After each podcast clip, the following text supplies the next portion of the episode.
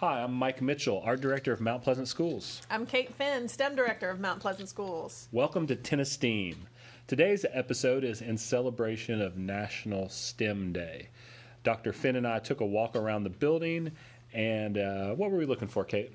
Well, I think today we were looking for all the amazing things that we know go on and that our teachers are doing, but not just us being able to see it, but to be able to celebrate by letting our teachers know and uplifting them and supporting them that their instruction is super steamy. Now, two classes uh, that I was with you on were second grade classrooms, and I walked out of the classroom with you and I said, that's what school should look like. Tell me a little bit about those classes because you were also blown away. Absolutely. So, the first class we went into, you know, coming up to the holidays and Thanksgiving, they were writing persuasive letters from the point of view of the Thanksgiving turkey, trying to convince whoever they were writing to not to eat them and to try something else instead. So, what's amazing about this is that you, are again, you're, these kids are taking a point of view of another creature or organism. They're writing from that point of view, but then they're also citing evidence to back up their claim of why they don't want to be eaten. Right, I remember she was very specific. Like, okay, that's a good argument. You don't want to be eaten, but why? But why? Why, why not? Like, and, yes. you know, um, and and kids were saying really great stuff. Some one kid said, "There's too much blood in me," and which yes, and uh, he's actually not wrong. While your first initial thing is, ooh, you know, maybe we don't want to say something like that, but actually, that's a very valid claim mm-hmm. if you think about it. Well, it plays on emotion. Absolutely. It, it makes someone, you know, maybe it's not the most uh, like. Uh, Pretty. What, well, also just like in thinking about that yeah. argument, it's not the most kind of succinct, scientific, boiled down. It plays much more to like a gross out kind of right. thing. But hey, if I'm a turkey trying to not get eaten, yes. that was, and I loved how the teacher dealt with it. She didn't say, "Oh, gross, stop being a boy." Like, no, do what you're supposed to. She was like, she took a moment. she's like, "Oh, well, like, how could we say that in a way right. that, like, what what is it that you're actually trying to get to?" You know. Which brings me to you know one of the whole points of what we did today with these walkthroughs or discovery expeditions, as we're calling them is that you know we see teachers or we hear about how you have to uplift students and you have to encourage them and you have to push them and you know, but we have to do that with our teachers. Mm-hmm. Um, I read an article this week about how, you know, good leaders don't, teachers don't need to be told what they're doing wrong. They're professionals, they're good at what they do. But a good leader is going to support the teachers and celebrate what they're doing right. Um, and help them, you know, look at what they're doing right and then challenge them to say, you know, how can we how can we make ourselves better? How can we grow? And so that was kind of the aim of doing it today. And every classroom we went into, I left a little note, or you know, you and I made made sure if we couldn't leave a note that we told the teacher what we loved. We didn't say one thing about, oh, you could have done this better, or this could have done this to make it more steamy, but this was great. You did a great job. This is awesome and their responses are well this is what we do every day and i think but pointing it out that it's relating to what we want and our goals and the system's goals and all of that really kind of helps teachers see yeah i am doing what i need to be doing and also like not only are they doing what they're being doing but they're on the cutting edge absolutely of what this whole paradigm shift of getting students to be using multiple disciplines at the same time, pulling in from science, pulling Absolutely. in from writing, pulling in from the the one class we were in. Um, they were talking about Pecos Bill. Yep, they were creating a story. And a kid said frog, and the, the teacher said, "Well, it's the desert. Would frogs live there?" And another kid said, "No, it would be toads." Absolutely. And she said, "Well, that's probably closer to what could you know." And so, just that idea of, I could see where you might just be like, as an art teacher, I'd be like, cool, frogs could live there. And it's true. In a story written by a second grader, Absolutely. you could have a frog there because we don't want to squash that. But I love that she was saying, no, inside of this defined set, you have lots of creativity. There's creativity in other ways, like Pecos Bill could grab the cloud and squeeze it. Right. She was just saying inside of that ecosystem, because it was set in the desert, there was a certain logic that the story needed to have. So that when he grabbed the clouds, that was much more believable as opposed to just being like, man, there's frogs in the desert. And, Right. the, and so it was really neat because she was explaining to them how a good story can be told and when to bend the rules and when to stick with Absolutely. what the what the setting was. But the key there, as you said, you know, this was their ELA or their literacy block of time. And while she, that's exactly what her focus was, she also didn't hesitate to pull in history, to pull in science. So it was that interdisciplinary focus within that one instruction. In kindergarten, they were having, it was their playtime, just structured play. And as soon as I walked in the room, um, and you weren't with me with this one, but I had a kindergartner hold up and they were putting together and creating these shapes with some, you know, little balls and sticks. And she goes, she goes, I made a cylinder. So of course the, you know, STEM director me was like, yes, that's right, you did. 3D shapes. 3D cylinder. shapes, I, I'm all over it. But again, it's even that just free structured play. Kids were creating a kind of a roller coaster type of ramp, and you had other kids on iPads, so that technology integration. And you could see throughout the room that it was still fostering those interdisciplinary, but those STEM connections What and ab- the thought process. What about an art class today when they were they were doing under the sea paintings? So they were talking about um, seascapes, Mm-hmm. and then one of the kids said to me, "Mr. Mitchell, what did what color was the Titanic?" And I was like, "Ooh, um, yes, yes. Uh, I'm not, I'm not, I'm not, I don't know." And so I said, you know, said, "Dr. Finn, what color?" You said, "Well, it's," and then the teacher. Like Mm-hmm. was just like, what are you guys doing? She's like, let's just pull it up on the big screen and let's go to do research, right? Let's use the internet in a way that's focused Mm-hmm. during a time that is valuable. Let's show kids how to utilize the internet in a way that's helpful to them as opposed to just pulling their time away or letting them be a consumer to just like be in, on a game and then the kid and all of a sudden you know all some of the kids looked up and were like but most of them didn't because they did not need it but that one little girl was able to look up and was like oh cool so i thought that was a really very cool use of building technology in when it was needed and when it wasn't Absolutely. Um, Even just the materials that she was utilizing to do this. So, you know, I'm not an artist, and a lot of times, you know, that's where you and I work well together. Is you get that creative vision. Um, you know, they were creating that underwater look by taking water and then putting tissue paper. But it's a special kind of tissue paper. Yeah. So their exposure to that material or that medium in third grade can then translate later on when they start talking about mixtures and chemical reactions and compounds well that's going to connect and you see that you know it's funny that you know the kid asked about the titanic because earlier this morning i was in the sixth grade um, co-teaching a class and we were talking about survival and to get them to understand you know the a survival kit is a tool that you need. You know, we were talking about, well, what are some of the things that you would need to survive? And the Titanic came up again. And it was, well, why didn't a lot of people survive? What didn't they have? What tools did they not have? And, and again, it made me realize that that connection there in third grade is now resurfacing again in sixth grade. Mm-hmm.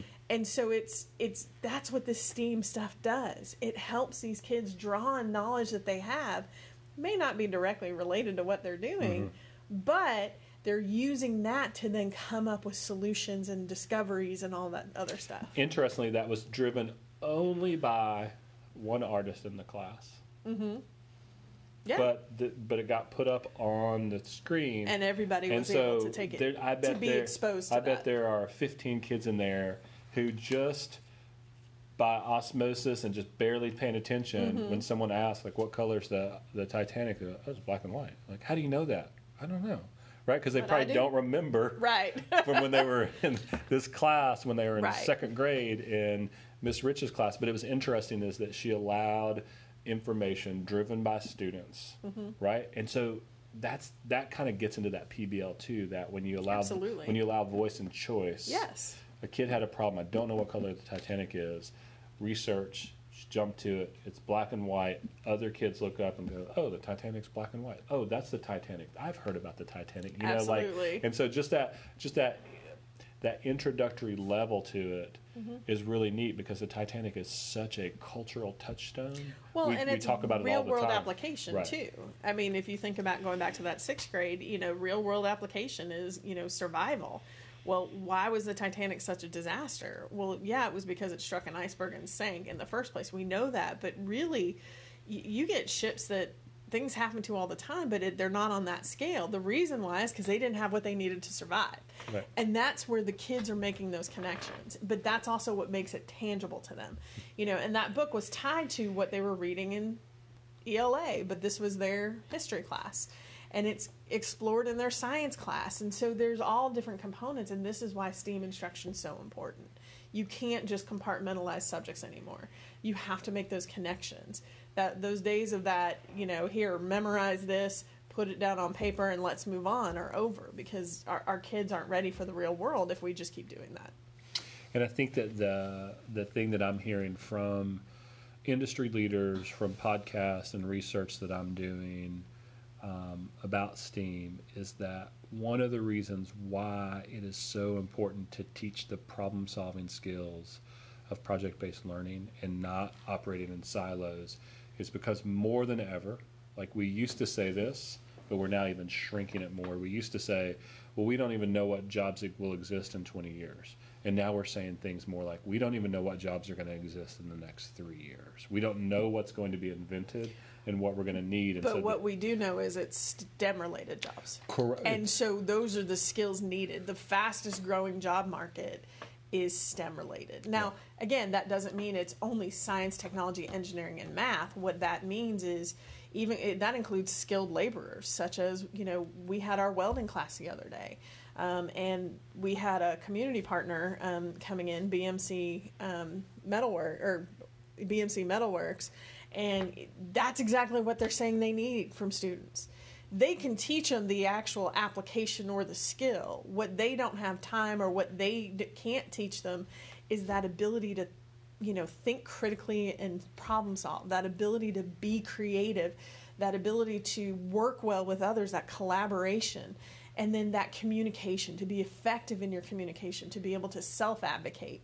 They, they can't teach them that. If you don't have those skills, then they don't want you. I love that we've positioned those kids immediately. And I think one of the things I hear you saying is when a client comes to BMC and says, I need you to weld this, BMC can no, they can't be in the position to be like, well, we've never done that before.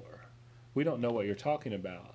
Right. Whereas the person just goes, yeah, but it's angle, it's, it involves angle iron, and like we know Right. it needs to get welded, and you know BMC's just like, near, you know, they're going to be able to say like, yeah, we'll figure it out. Absolutely. We'll figure out what jigs we have to build to do this, this, and this.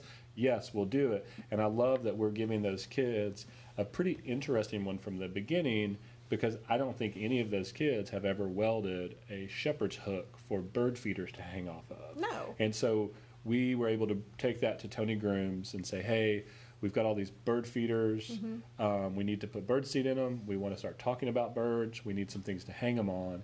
And now I've just walked over there the last two Fridays in the row.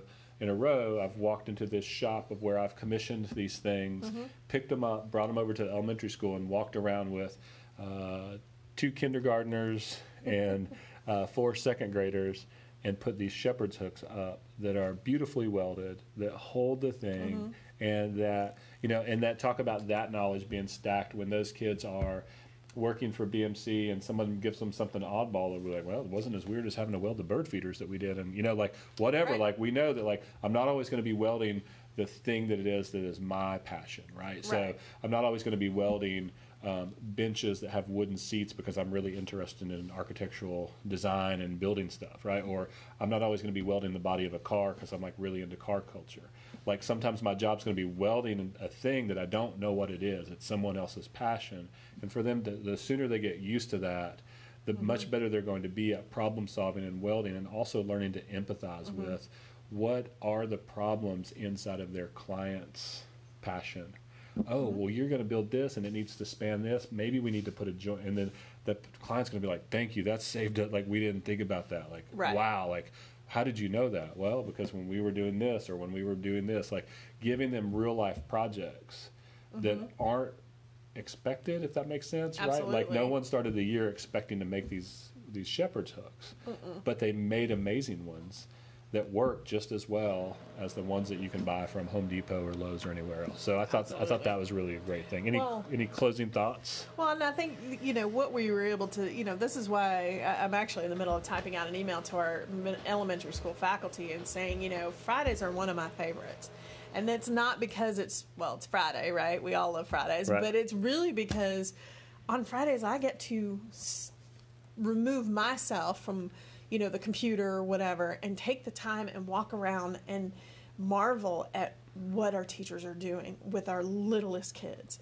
Because if it doesn't start with this elementary mm-hmm. school then by the it's not going to happen mm-hmm. i mean it, it- you know you've been doing this stuff on sketch notes and i sat in a meeting one day where they were talking about it and i had this idea that it, it really you know in my notes for this meeting it was a sketch note of a tree where this elementary school provides the roots and that foundation of the trunk and without it the rest of the tree is not going to grow and blossom and live. And the middle school really builds those skills and that support and it continues to build the strength of that trunk so that by the time they get to high school and they can branch out in these different areas they can then hone in those skills and refine them so then they're ready to go mm-hmm. and show the world. And it's you know but without that elementary foundation and it's starting in elementary school um, you know it, it, it's just not going to happen for the rest of it I'm so excited you took sketch notes in a meeting. I That's did. amazing.